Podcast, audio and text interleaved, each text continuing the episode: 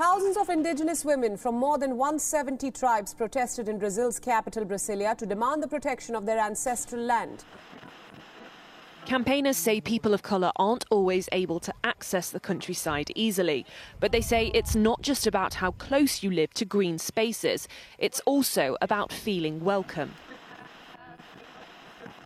On their hands and knees in one final stand to save their land.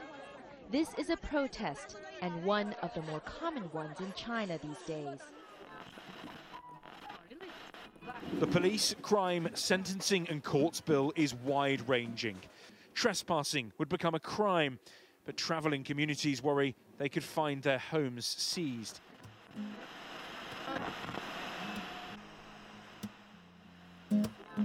They say patience is a virtue, but I can wait as long as you do for a change. Call me insane, but that's my aim. Hello and welcome to Untelevised, the podcast. The podcast where we explore possibilities for social change. What does that mean? that means we look at what the world is, what our society is, what we might want it to be, and how we might get there, and importantly, what part we might all play in that process. I'm one half of your podcasting host duo. uh, my name is Piseo, and my co host is Mona. Hello, Mona. Hello, Fazeo. it feels like it's been such a while since we've sat down and done this, doesn't it? well, it, it, I think it has been quite a while. No, like I, I think we did this last in was it November-ish time after Oh, the wow. Has it been COP that long? 26 uh, for the climate se- series that we did um, with Lush. But yeah, that already has been a frighteningly long time. It was a different year. Mm. It was a different year. We're now in um, 2022, so happy New Year, um, Eid Mubarak, um, happy Easter, all the things that have passed since yeah, then. Merry Christmas. Happy Nowruz, yeah. all, all sorts of things that have passed since you last heard our voices. And for those familiar with them, welcome back. Um, and for those new to them, welcome. Uh, this time we're pivoting slightly from climate, but not so far, right? Yeah, as seems to be the case with, um, as we've discovered time and time again with social justice issues, they are all very interlinked, and it's very difficult to just kind of pull out, you know, one of the Jenga pieces, so to speak, or whatever. But um, yeah, we um, with the climate season, you know, we one of the main, I guess, questions we explored was actually whether you could tackle climate in isolation. Like, could you just fight for climate justice, or does it sit in a kind of wider fight for all kinds of justice, um, including, you know, looking at whether it could even happen within our current sort of capitalist system? Um, and in that, of course, with climate, you know, we explored the way climate change is damaging the land, literally, um, and how that affects all of us, and how it might sort of, you know, do everything from ruin the spaces that people live in to, you know, displacing people. We m- spoke with many, many people very active in working with land, you know, be that through permaculture or other regenerative practices. So now doing a sort of season focused on land um, definitely is not um, too far of a jump. There is method to the madness. Yeah, I mean that that season maybe rather naively I started thinking I knew a lot about climate justice, but as it went along discovered how truly um, multifaceted the the the fight is. And we will link to that season below because I think it's a great place to start, um, even maybe before you continue listening to this one. Giving people homework already before they've even You know me, got I like to give in. people things to do. um, and I think what was what's been a real honor is that um, the that the climate season was our first um, collaborative season. Um, we produced it in partnership with Lush, um, an ethical consumer magazine. And we are again now super honored to have been asked to do this season um, by the New Economics Foundation and Shared Assets, both of whom we will also link to here. Um, and this approach this time is a really interesting one actually like they those organizations together um, produced a report um, recently called Land for Who. And it was a research project um, that looked at whether England could do with setting up like an English land commission, which would explore um, how land might be publicly owned um, and used for public good, you know, managed sort of collectively. Um, because England doesn't current, you know, that doesn't have that. Um, we've had a Scottish land commission set up in 2017, exploring exactly those issues.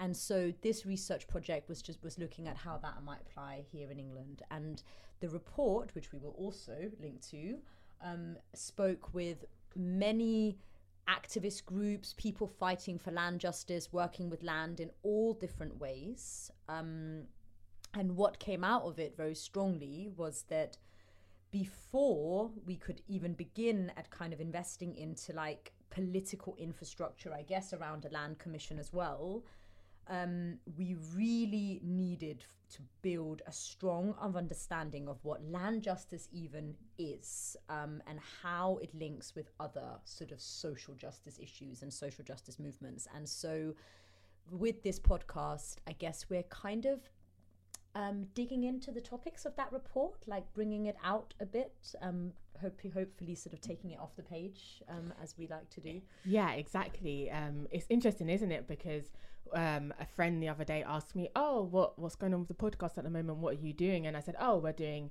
a series on land." And they said, "A series on land? Like, what is there to say? like, you walk on it, you drive on, on it. it. you have a house on it, you sit. But like, what what are you going to do a whole series about?"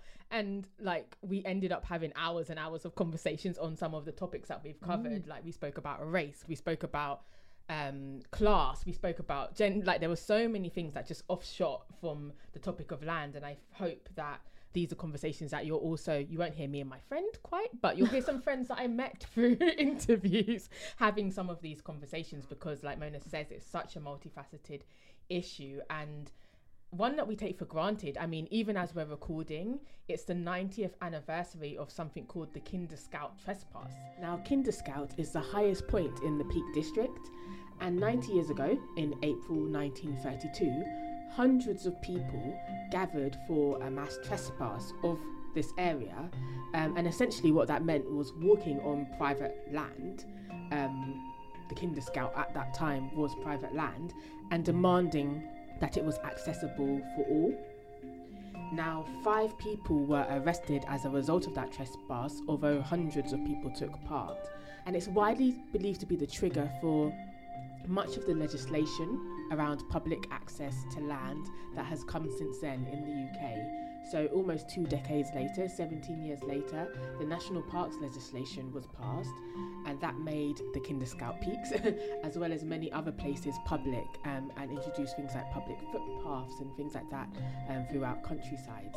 Uh, but there's still a long way to go. I know it sounds crazy, the idea that people might be arrested for walking. but if you actually think about when you walk around anywhere outside of the more urban area where you live, so for example, we live in the city of London, the amount of signs that you see that say things like private property, no public access, no trespassing.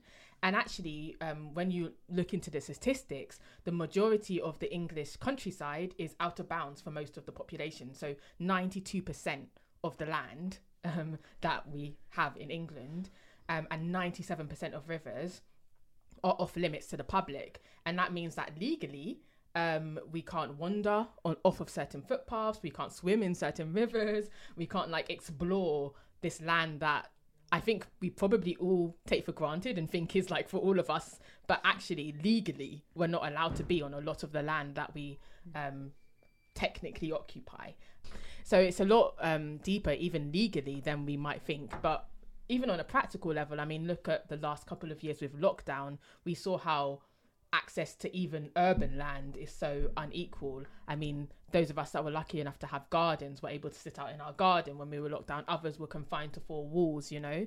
Um, once you've scratched the surface, there's so many things you uncover with this topic. So, really excited to share with you some of the nuanced conversations that we've had around this.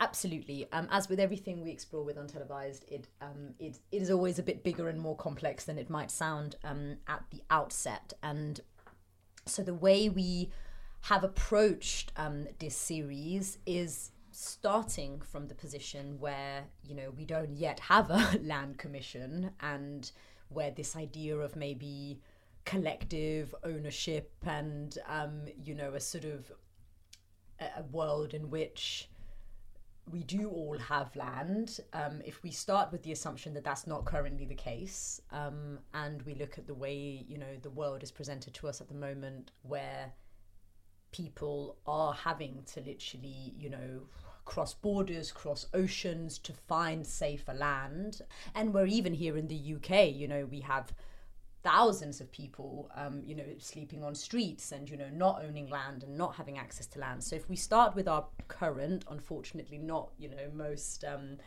positive situation, we are exploring in our first episode what it means to move. Um, what movement means for people, and why we move, how we move, where we start from, where we move to, um, and look at the notion of when we don't belong to land or when land doesn't belong to us? I gained, and sort of other traveller kids and other travelling kids at least, um, gained a really interesting perspective on spaces because you see a place in a very sort of specific time, you transform that place then as well. So we create a new space with the land and then we go. And it's really kind of fascinating for other people what we do to their space there's nothing wrong with wanting somewhere stable to live in. I think it's the most sensible thing in the world. Mm. But I think part part of what some people dislike about travelers is that um, it feels like a, an affront to that mm-hmm. way of viewing things. And so when someone comes along and isn't playing that game, I think it, I, I wouldn't go as far to call it envy, but it is a sense of like, hang on, what, what's, what's he playing at? In our second episode, we will then explore perhaps once movement has taken place or has been forced to take place, what it then might mean to belong to land. Um, and actually, I think most people might immediately think, don't you mean what it means for long, but land to belong to us? but actually, um, our guests explore actually what it also means for us to belong to land, as opposed to just what possession means when we own land. Um, what does that mean legally? What does it maybe mean financially? But actually, what does it mean sort of socially, spiritually, mentally to feel safe, to have land, to have somewhere to be? How do we create that? What does that do for us as a society?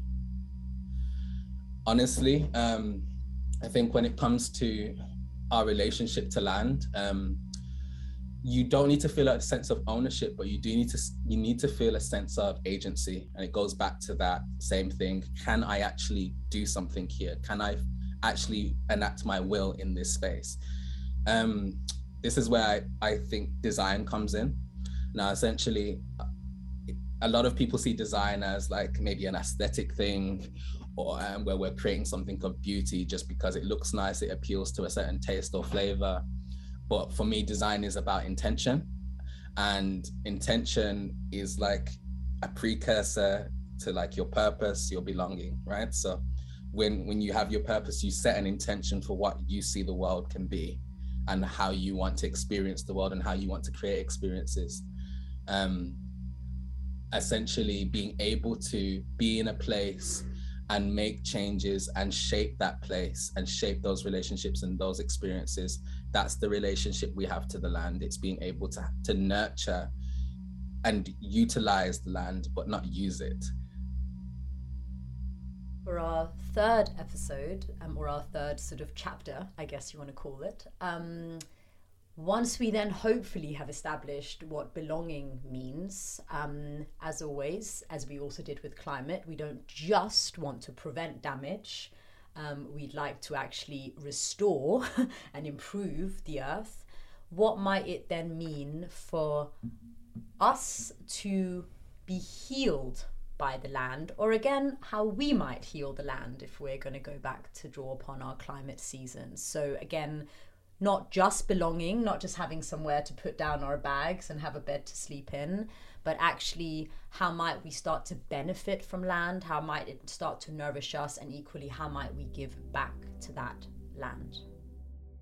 I grew up in a very inner city, kind of really industrialized area, you know, on an estate, and was always hearing police sirens. And actually, now to live in an environment where I don't hear the police and I hear birdsong, my nervous system is relaxed. There's also this deep grief that many of us sit with, given that our ancestries, our traditions were connected to the land that we're not even probably aware of. Like we long we feel well when we experience sun, we feel well when we experience sea. And so I think there's also so much unknown around what healing needs to take place, given that some of us have been born into environments where we're so removed from uh, our relationship to the environment, we don't even know that we're longing for it or we're grieving it. And then finally, for our sort of fourth exploration, as with Untelevised, we always like to look at real possibilities for social change, and we like to try and at least leave you with some actions or hopes or ambitions. Once we've hopefully belonged and maybe start to heal both ourselves and the land, we then look at what a future where land is not scarce might look like, what a different society might look like where nobody's fighting over land, where there isn't wars, where there aren't settlements, where there isn't colonialism, where actually we're living in a world of abundance um, and we're truly able to create some sort of fulfillment and happiness and sustenance for all humans and for the land. Um, and so, yes, as always, we like to get, we go big get philosophical, get existential, but also very, very practical. How might we get there? You know, it's quite evident that land is not going to be abundant if we continue to govern it in the way that we do govern it. There isn't the sort of physical and ecological space for everybody to enjoy the kind of private luxury that the elites currently enjoy if everybody sought to have tennis courts and swimming pools and second homes, then Newcastle would have to expand to be the size of London, and London would have to expand to cover most of England. Um, but what there is space for, there is the physical and ecological space for everyone to enjoy public luxury.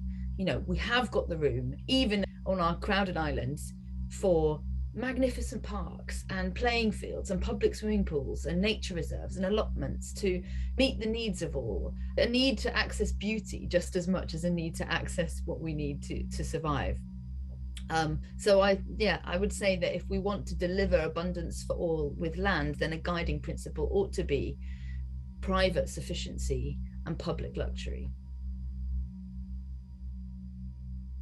Thank you, Mona, for that beautiful rundown and um, insight into the conversations that we've had. And I really hope that you have enjoyed listening to those snippets as much as we enjoyed speaking to our guests.